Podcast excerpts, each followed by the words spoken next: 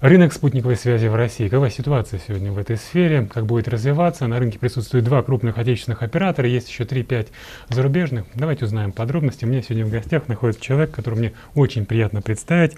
Итак, мой собеседник, заместитель генерального директора компании Висаттел, кандидат технических наук Валентин Анпилогов. Валентин Романович, здравствуйте. Здравствуйте. Валентин Романович, и в начале программы несколько слов о компании, чем занимаетесь, куда путь держите. Ну, э, я заместитель генерального директора компании Висаттел. Ну, эта компания, частная компания, была создана в 1999 году как mm-hmm. такая целевая компания для создания, собственно, сети спутниковой связи Центрального банка Российской Федерации. Mm-hmm. Ну, задача стояла такая, чтобы э, создать эту сеть на основе, собственно, отечественного оборудования спутниковой связи. Ну, собственно, что и было сделано. Сегодня эта э, сеть существует, работает. Где-то она работает как основная сеть, где-то как резервная сеть. Но э, что любопытно в этой mm-hmm. сети, в отличие вот э, от тех там высот-технологий или тех сетей, которые мы еще будем говорить, что эта сеть повторяет иерархию Центрального банка Российской Федерации. Mm-hmm. То есть и есть центральный это? аппарат, ага. есть там главное управление, республиканские управления, есть расчетно-кассовые центры. То есть она такая вот, э, как называется, звезда в звезде. Вот. Поэтому эта сеть принципиально отличается, в общем, и по технологиям, и по внутреннему своему содержанию от обычных коммерческих. Я сетей. правильно уловил, что до э, вашего участия в этом, я имею в виду участие компании Висотел, у, бан, у Центробанка не было такой сети? Не было, да. Центробанк ведь, э, если вспоминать прошлые года, uh-huh что э, Центральный банк был э, в Российской Федерации вот, в 90-х годах ну, таком, таким закоперщиком спутниковой связи. Он профинансировал создание спутников купон. Другое дело, что я неудачный был выбор э, изготовителей этих спутников был, на мой взгляд, и, так сказать, вот в системном решении не очень удачно все это было сделано. Э, значит, спутники долго не прожили, сразу через месяц, по-моему, прекратил существование первый спутник, ну и потом это прекратилось, и сказали, что, в общем, Центральному банку, что это же не твоя целевая функция, Центральный банк, заниматься спутниковой связью. Поэтому ты вот прекращай деньги тратить из, даже из своей прибыли на такие вещи. Вот, поэтому Тут Центральному банку нужно отдать должное, что он был вот одним из двигателей спутниковой связи вообще. Mm-hmm. Ну, а задача, собственно, вот наземной сети, она осталась. Mm-hmm. Вот, поэтому она вот и создавалась, наземная сеть, для того, чтобы платежи в Центральном банке, вся эта платежная система работала. Владимир Романович, вот если посмотреть на весь телеком, то спутниковая связь 1% составляет, я правильно понимаю? Ну, э, я бы не сказал, что 1%. Если ага. говорить про Российскую Федерацию, значит, то все равно тут, наверное, 2%. Потом mm. все дело в том, кто и как считает. Потому что четкого вот сегментации рынка нет. И в зарубежных там, маркетинговых исследований это существует. А в России, к сожалению, таких вот исследований я не знаю, чтобы была четкость вот каких, каких-то официальных цифр. Ну, Блин, по... ага, мы можем а, порассуждать на тему динамики, как этот показатель вот доля спутниковой связи меняется, не меняется, что нас ждет? Ну, э, если сегодня вот 2%, э, ага. и вчера, в общем-то, то же самое было, примерно 2% плюс-минус там угу. от объемов рынка телекоммуникационного да, рынка. Да, да. Если, кстати, взять еще IT-рынок, то действительно 1% останется. Но в мире э, эта цифра так в среднем доходит до 3,2-3,5%, что можно считать вот таким пределом, так сказать, участия именно рынка спутниковой связи или даже спутниковой индустрии внутри вот телекоммуникационного рынка. Mm-hmm. Вот, поэтому тут, наверное, э, в России есть к чему стремиться – с точки зрения увеличения доли спутниковой связи, так. потому что уж территория слишком большая, население, э, так сказать, относительно мало, то есть плотность населения невелика, и, конечно, спутниковая связь должна бы играть какую-то более существенную роль, чем она играет сегодня. Угу. Ну, но не играет. А есть ли какие-то противопоказания к этому? Что сдерживает? Ну вот, э, понимаете, тут, э, когда выступаешь, так. то нужно выступать с какими-то оптимистическими прогнозами, а у меня они не складываются, оптимистические прогнозы. Дело в том, что э, если посмотреть вот цели Минкомсвязи Так. на их официальном сайте, вот вы там увидите, что к 18, в 2018 году мы должны там 100 мегабит дать с подключением там ВОЛС, э, почти э, 100 мегаги, мегабит в секунду с использованием э, сотовой связи. Но про спутниковую связь там не упоминается нигде. Мгм. А это что значит? Это значит приоритеты Другие, понятно. другие. Более того, в 2015 году, то есть в декабре 2014, ну, Минкомсвязь провел э, дополнение, коррекцию закона о связи. И в статью 57 включили, Так. э, что все точки доступа, ну, это вот ликвидация цифрового неравенства, там, мгм. универсальные услуги, э, все точки доступа должны быть подключены исключительно с использованием волоконно-оптических линий связи. Это прям в федеральном законе вот написано. Мгм, мгм. Дальше есть приписка, еще следующий, так сказать, абзац, что если иная технология будет использоваться, Так. то перечень этих пунктов утверждается э, федеральным там Органом. органом, да, исполнительной власти, ну то есть Минкомсвязи. То есть это говорит о том, что спутниковая связь, она как бы Не попала в приоритет. Да, хотя я думаю, что вот в ближайший, наверное, год, ну, не календарный, а вот такой год, будет немножко изменяться отношение к спутниковой связи. Дело в том, что э, до 2019 года Минкомсвязи должен выполнить свои цели-то. Так. Так? Мгм. Им нужно подключить, например, там, по-моему, 13 800 поселков, в которых живут 2500, э, две- 250-500 человек. Мгм. Так. Они уже подключили, по-моему, где-то То есть провели около оптоволокно. 4 тысяч. Да, провели оптоволокно, подключили. Но осталось не меньше 10 тысяч. Мгм. Так. Задача спрашивается, как в эти сроки Мгм. все это сделать. А переносить вроде нехорошо и выполнить нельзя. Значит, я предполагаю, что сейчас в авральном порядке будут рассматриваться да, план Б, значит, привлечение спутниковых операторов, поэтому это вот, может быть, Очень интересно. оптимистическая нотка в этом прогнозе. Здорово. А, Владимир Романович, а если говорить о технологиях в направлении спутниковой связи, они, вот что с ним происходит? Что-то, стоит ожидать прорывов каких-то? Нет, ну, прорывы уже свершились. Так. Уже свершились прорывы. Вот э, есть, я так разделяю, вот э, типовые спутники геостационарные. И есть так называемые спутники HTS. Это многолучевые спутники, у которых узенькие лучи. Вот они рабочую зону такими узенькими лучами утыкивают. Но за счет этого получается безумная энергетика и э, очень большая пропускная способность. То есть как бы вот всю емкость, которая на типовом спутнике разбросана вот на широкую территорию, да, здесь сконцентрировали в узеньком луче и повторяют вот много-много раз. В результате себестоимость передачи единицы информации Мгм, в таких спутниках, с использованием таких спутников, она снизилась по сравнению с типовыми вот такими традиционными спутниками, ну минимум в 20 раз. И сегодня уже известно, что э, спутниковая связь становится таким полноправным конкурентом. Мгм. Это уже в мире признано. Ну, в России как так не очень с этим хотят согласиться.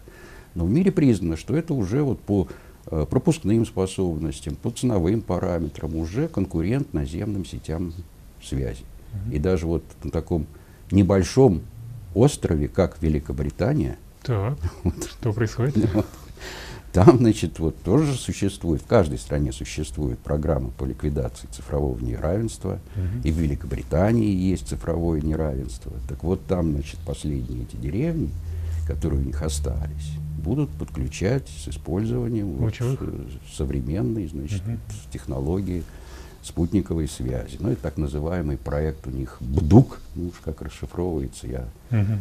не помню. Но такие проекты вот есть и в США, и в Австралии, ну, они известны. И там серьезные аналитические проработки этих проектов. Они публикуются. Ну, вот, к сожалению, в России таких публикаций я не видел. Но вот как пример, вот видите, Великобритания, казалось, там все должно быть опутано. да. Если оператор хочет увеличить в России географию а, покрытия, вот какие есть возможности? Ну, в России географию покрытия увеличивать, э, как бы, чего же увеличивать в России географию, когда э, вот эти традиционные спутники, они, Мгм. так сказать, распространяются на всю Россию. Вот. Но в этом-то и беда еще российских операторов, что, да и вообще вот такой идеологии развития российской спутниковой группировки, что она в первую очередь, конечно, ориентирована на Россию. Это правильно. Мгм. Так? Но э, спутниковая связь, она по определению международная. Ну, вы же не можете вот взять и обрезать границу там географически. Ну, не получится это никак. Хотя есть там специальные антенны с контурной диаграммой направленности. Но все равно не получается. Вот. А вообще спутниковая связь это международная вот такая технология. Вот. И поэтому, конечно, нужно расширяться в первую очередь не внутри России, а расширяться вне России. Но для этого это такая вот очень отдельная, трудная задача. И Для этого существуют определенные механизмы расширения. Мгм. Можете примеры привести, ну, вот ра- раскрыть, что это за механизмы, как операторы Ну, могут... смотрите, вот любое, любая страны. международная компания спутникового оператора, как крупная, там, Мгм. СЭС, Интелсат, там, они во всем мире вот, имеют своих представителей. Это не- могут быть небольшие представительства. Мгм. Ну, в Россию, например, представляет там Марио, Иван, я его называю Иванов, на самом деле он Иванов. Мгм. Вот. Так. Ну, собственно, что его задача, это вот знать, чего происходит в России, знать, какие тут происходят задачи, Мгм. вот, знать, какие проблемы, и знать, когда предложить и за, за какие деньги вот ресурс спутников Интелсат. Так. Ну, и в России должны вот эти спутниковые операторы, ну, как бы взять на вооружение, что нужно вот смотреть, чего там в этих странах, куда у них там лучи международные направлены, значит, какие-то свои вот точки соприкосновения с этими странами создавать. А в последнее время вообще такая вот тенденция еще международная образовалась, что вот, например, э, государство хочет как-то себя в спутниковой связи там, Мгм. значит, пролоббировать в международном Утвердить- плане. Утвердить свои позиции. Утвердить свои позиции, Ага. да. Ну вот пример там Европейского Союза. Значит, они взяли там 10 миллионов долларов примерно, ну по их меркам это не так уж много. Ну, вот. и сказали, что вот есть там Турция, есть у них там страны, там другие. Давайте вот вместе создавать какой-то проект. И каждому дали по чуть-чуть да, в этом проекте. Изначально системный проект по спутниковой связи. И получилось, что вот сейчас у них закончился в 2016 году этот проект. Теперь в каждой стране у них есть свои лоббисты по этому проекту. Ну, они же участвовали в этом проекте, они внесли свою лепту, они внесли свои, так сказать, мысли. Теперь в каждой стране будет этот проект пробиваться уже, значит, несмотря ни на что. А если вы сделали сами проект внутри своей страны, Мгм. там, ну, внутри России, придете там в какую-нибудь Южную Африку, говорить, ребята, мы вот такой хороший проект сделали, ну, на вас посмотрят, да, хороший проект. Но мы будем делать свой проект. Мгм. Или к кому-то примкнем. То есть тут тоже вот какие-то такие есть поли- политест такой, который... Мгм. Ну да, очень интересно наблюдение. То есть в мире происходит такая тенденция, что страны а, подключают, да, другие страны свои Да, они начинания, создают свои какие-то вот сферы сферы заинтересованности. влияния, Да. заинтересованности, да. Э, В России рынок предоставления спутникового ресурса, насколько я понимаю, есть два крупных отечественных оператора на нем, вот и несколько западных. Вот насколько тесно на этом рынке стоит ли ожидать появления новых игроков? Ну, ну, сегодня, в принципе, на рынке спутниковой связи наблюдается такая стагнация, что ли, этого А. рынка. И даже если посмотреть, посмотреть вот на финансовое состояние Мгм. вот этих всех крупных международных компаний, то их акции, так сказать, снижаются довольно сильно. Но это связано со многими вещами. Но одна из вещей это то, что э, сегодня в мире спутникового ресурса больше, а, чем из, нужно. Избыток, да? Да, избыток. Цены вниз э, идут. Вот. Кроме того, появилась вот новая технология HTS, новые спутники появились, где совсем дешевый ресурс. То есть mm-hmm. это тоже как бы косвенно ударило по рынку. Вот. И рынок еще находится вот в таком состоянии каком-то, не знает, чего делать с этими спутниками, которые сверхвысокой пропускной способности. Их тоже э, стало так много в мире, что что делать с их ресурсом, не очень понятно. Вот. Но если говорить про российских операторов, то, конечно, здесь несколько иная ситуация. Долгие, долгое время ресурсов не хватало. Mm-hmm. Вот. Сейчас вроде вот и ГПКС, и Газком, ну, они как бы находятся в равновесии с точки зрения того, что нужно России, что у них есть.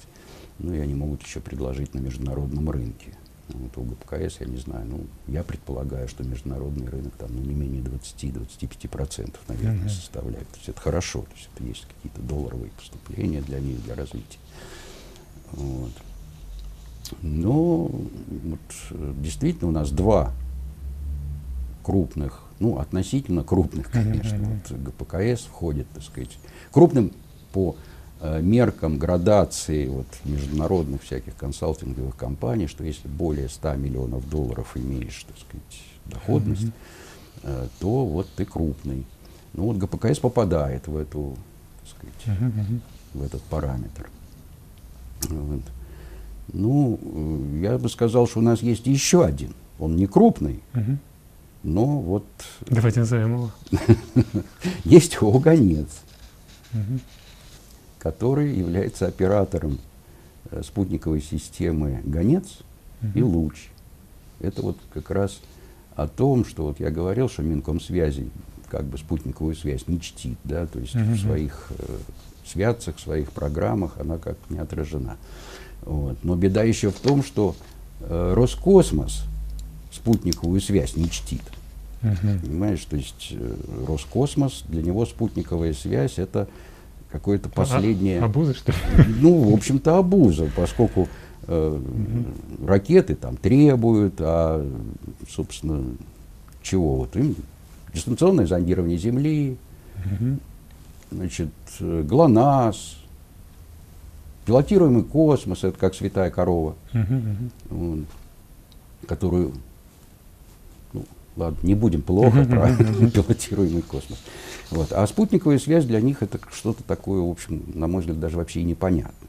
И получается в результате, что вот рождаются такие проекты, как «Гонец», который никому не нужен, он родился черт не знает когда, и вот всем понятно, что это ненужный проект, ну, то есть уже морально устаревший. Вот, и они поддерживают его, там что-то запускают. Вот. Или там проект «Луч», там система «Луч», это три геостационара, и она была создана еще там при царе Горохе. Ну, сейчас на новой элементной базе.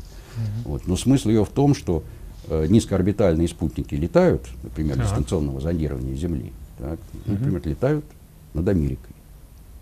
Мы не видим, что там происходит, не можем принять информацию с этого спутника. Да? А геостационар видит, поэтому низкоорбитальный спутник должен перебросить эту информацию на геостационар, из геостационара уже на территорию Российской Федерации в приемный пункт. Угу. Но вот уже сколько этих лучей запустили, но ни одного спутника ДЗЗ с этой вот линии не создали. Задача спрашивается, что там делать этим лучам, спутникам mm на геостационаре, если нет для них абонентов. Ну, находят там задачи какие-то так, частные для этих лучей. Но... Ну, ну вот игроки-то, участники рынка, они что-то думают, чтобы ну, как-то, а, не знаю, нарастить свои рыночные доли? Говорите, вот ну вот надо отдать рынке. должное все-таки вот нашим операторам, это вот э, э ГПКС и э, ГКС, так. то есть Газпром космические системы и ФГУП космическая связь, что у них там в руководстве находятся люди, которые ну, не просто там экономисты, финансисты, а именно специалисты. Угу. И это все-таки позволяет этим компаниям развиваться и существовать в очень непростых условиях. И это, в общем, заслуга во многом вот, действительно руководящего звена этих компаний. Более того, вот я многие знаю там в ГПКС, вот из такого среднего звена или исполнителей, это в основном специалисты, многие из них специалисты, которые выш, вышли из э, разработчиков. Mm-hmm. То есть, когда вот совсем уже было плохо, закрывались все предприятия, то, значит, многие хорошие специалисты нашли свое применение в таких э, организациях, как э, операторская деятельность, собственно, в ГПКС. Вот был тогда компания Боном-1, там вот, помните, потом, значит, она как плавно вылилась в ГПКС, там, значит, специалисты. Вот, и сейчас там очень сильный коллектив.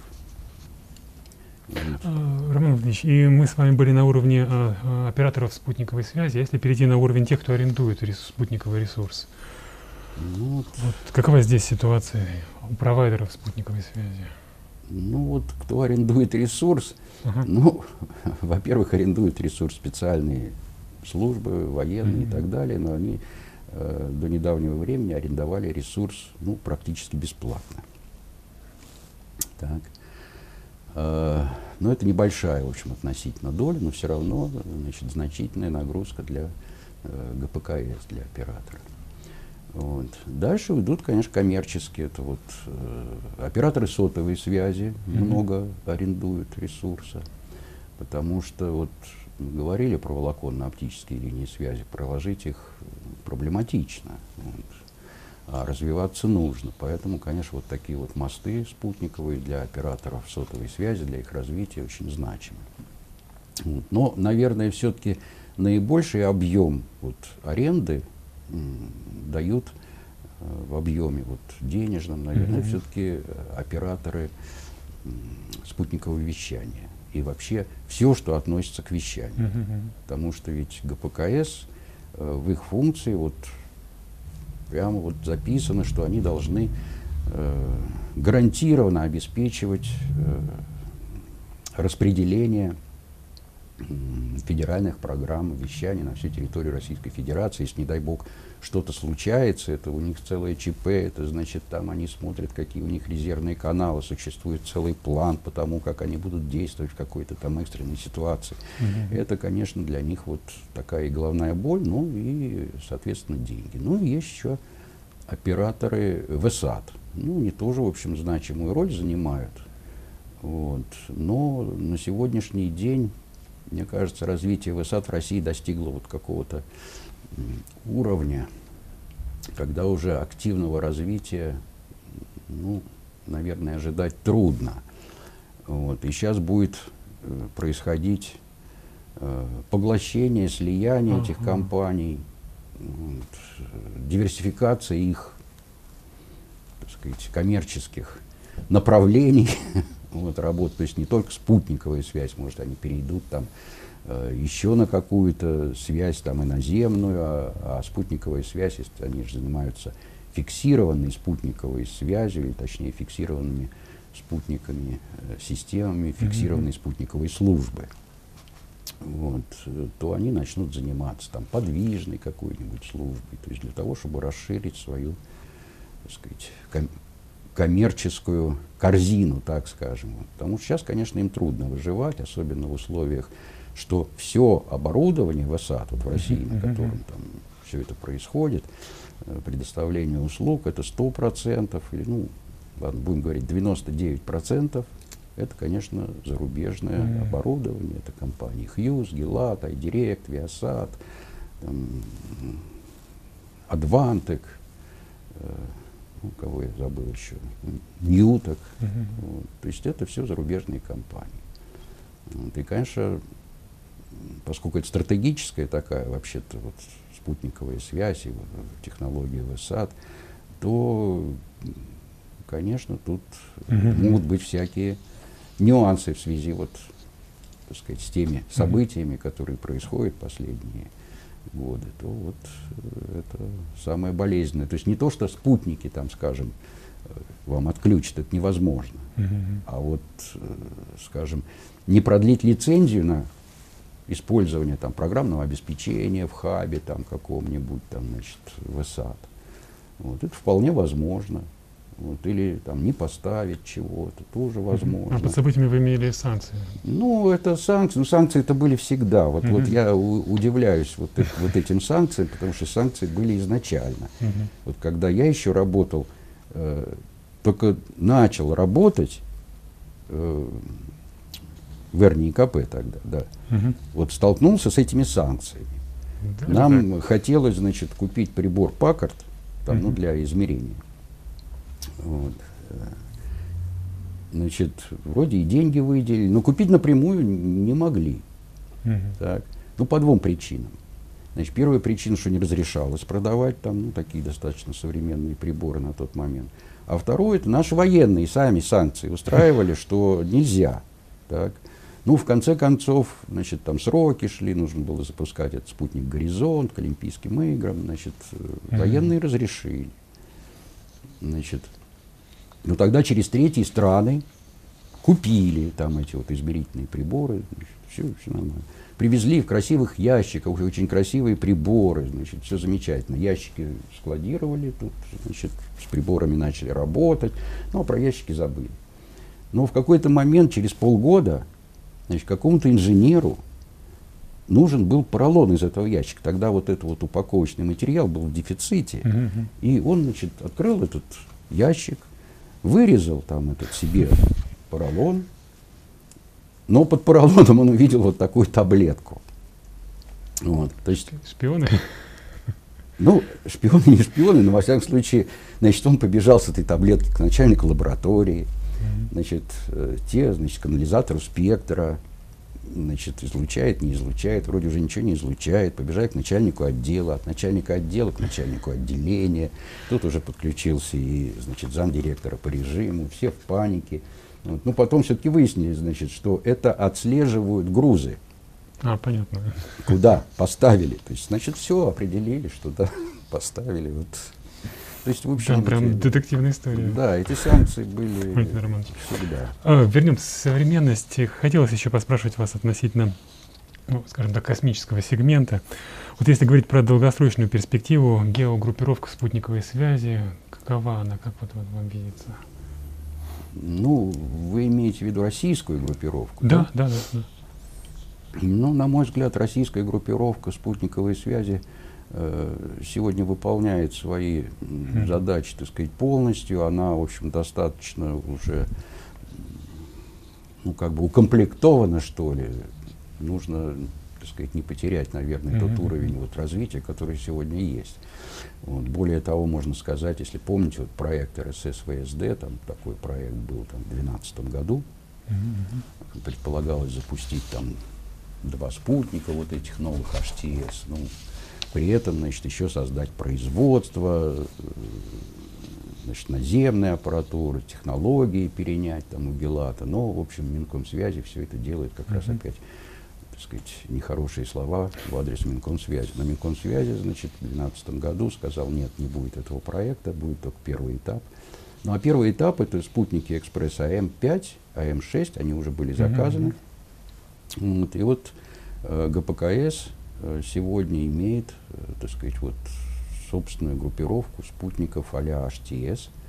Вот это спутники вот АМ-5-6, значит, ну, на Земле созданы, значит, соответствующие mm-hmm. центральные станции, но опять же на основе зарубежного оборудования.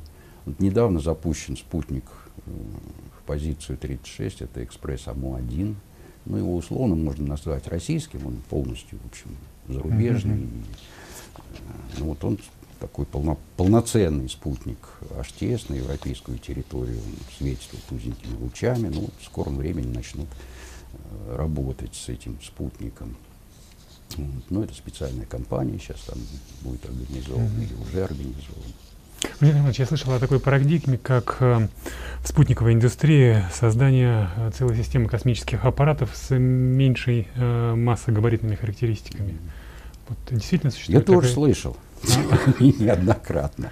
Прокомментируйте это. На каком этапе все? Ну, я настолько старый, что я теперь могу рассказать, что вот я слышал это, начиная, когда проектировался Глобалстар, Иридиум, тогда тоже было много споров по этому поводу. Ну, в печати там было, что это будет панацея от всех бед, вот Мгм. Иридиум и Глобалстар. Был То такой, есть идея ста- старая. да, был такой классик эм, Бородич. Так тот вообще высказался официально в журнале, в статье, что э, низкоорбитальная спутниковая связь Так. это тупиковая ветвь э, развития спутниковой связи. Так. За что его значит, начали сильно ругать во всех изданиях. Ну уж не буду говорить, кто ругал, но сильно ругали.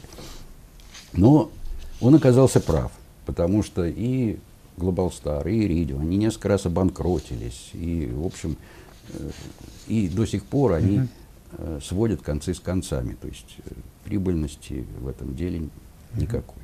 Это первый этап был. Вот Так. Второй этап это Skybridge, Теледесик. Теледесик там сначала 900 спутников, потом значит, 700, потом 180, постепенно так снижаясь в К-диапазоне, все как положено. Значит. Вот. Ну, мягко затих. Ну, так же, как и тоже низкоорбитальная система Skybridge. Мгм. Тоже затихла и заглохла. А теперь в 2015 году, ну, даже, наверное, в 2014 снова начался резкий виток. Э, Значит, давайте создадим системы там, OneWeb, SpaceX, если OneWeb там, значит, 700 спутников, SpaceX там, по-моему, 4000 спутников. Значит, потом к этому еще многие компании присоединился. Samsung там свою идею выдвинул, значит, по низкоорбитальным. Boeing недавно, значит, тоже сделаем сначала 1536, а потом еще добавим 1327. Вот. Э, В диапазоне уже не просто там КУ или КА, а в диапазоне аж, по-моему, 50 там, гигагерц. Ну, Это уже совсем там высоко. Вот. Ну, из всех этих проектов можно выделить, наверное, OneWeb, потому что он единственный собрал 500 миллионов инвестиций Мгм. и ведет активную рекламную деятельность. Для меня до сих пор загадка, как он собрал 500 миллионов. Мгм. Ну, благодаря активной рекламе. Ну, наверное, вот видите, реклама, двигатель торговли. Вот, потому что если OneWeb вот вдруг Ага. реали- реализуется, вот независимо от ни от чего, вот возьмут и реализуют этот Мгм. OneWeb. Он работает в КАУ-диапазоне, в стандартном, значит, где работают там и спутниковое телевидение, и многие другие системы. Так вот, э, э, для э, наземных станций, которые работают с геостационаром в этом диапазоне, мгм. OneWeb будет создавать помехи. Причем достаточно значительные. Так, ну, есть определенные нормы. Значит, разгорелся такой спич Мгм. по поводу того, что помехи. Значит, OneWeb говорит, ну, мы будем спутники подворачивать. Вот, когда они будут пролетать там э, экватор, где мгм. наиболее, значит, вот, как бы линия визирования на геостационар, вот она пересекается, да, мы раз, значит, подвернем спутник. Пролетит, ну, опять его вернем. Значит. Ну, в общем, это что-то такое. Ну, допустим, это они решили. Но есть другие орбиты, там, ну, есть орбита, например, Тундра, есть орбита Молния, и там есть определенные проекты, может, они долгоиграющие, но они существуют. Это в КАУ-диапазоне. Значит, ну, это вот Арктика там или Экспресс-РВ, вот, то, э, по сути, можно закрыть все другие орбиты Так. в КАУ-диапазоне. Мгм. Вот если спутники на этих орбитах будут в КАУ-диапазоне, то все, их использовать нельзя, если будет реализован OneWeb. То есть это повлияет на рынок, соответственно. Ну, я не знаю, насколько это повлияет на рынок. Это э, даже, даже я не знаю. Но мне кажется, что это все-таки OneWeb, это больше все-таки рекламный ход для сбора денег, чем Мгм. Потому что там же ведь еще что было объявлено изначально, что э, OneWeb тоже, значит, те, кто разрабатывает, же не дураки. Вот. Им задают вопрос, что, ребята, вот был Skybridge, там, Теледесик, а чем вы-то лучше? Мгм. Ну, они отвечают, а мы лучше. Мы лучше тем, что у нас технологии, спутник меньше. Ну, Замечательно, спутник меньше, ну и что? Вот. Ну, значит, мы вот серийно спутники будем делать, они будут дешевле. Ну и что? Ну вот у нас на Земле еще будет фазированная антенная решетка для абонентов за 200 долларов. Ну, все так задумались, специалисты, потому что действительно, значит, вот из-за чего программа там Теледесик или Skybridge mm-hmm. вот как бы канула в лето, что ведь кроме спутников нужен еще наземный сегмент, и он дорогой. А тут, значит, вроде фазированная антенная решетка за 200 долларов, то есть даже не просто фазированная антенная решетка за 200 долларов, mm-hmm. а сам терминал за 200 долларов. Это достаточно дешево. И это может быть иметь массовый такой рынок. И тут, конечно, нашлась и компания под названием Кумета, которая собрала еще 100 миллионов. Значит, но э, значит, ну, директор там ушел уже оттуда, uh-huh, который собирал. Вот. Она постепенно меняет свои планы. То есть она должна была там в конце 14 потом в конце 15 потом в конце 16 теперь вот в 17 году. Ну и цены меняются, и сроки сдвигаются. Ну и по так сказать, вот анализу, что она делает, то есть какую технологию туда пытается заложить, что, в общем, конечно, это, ну, как игрушка может быть, скорее всего, но не как вот такое mm-hmm. широкое, дешевое, широкое распространение будет иметь. Поэтому надежд мало.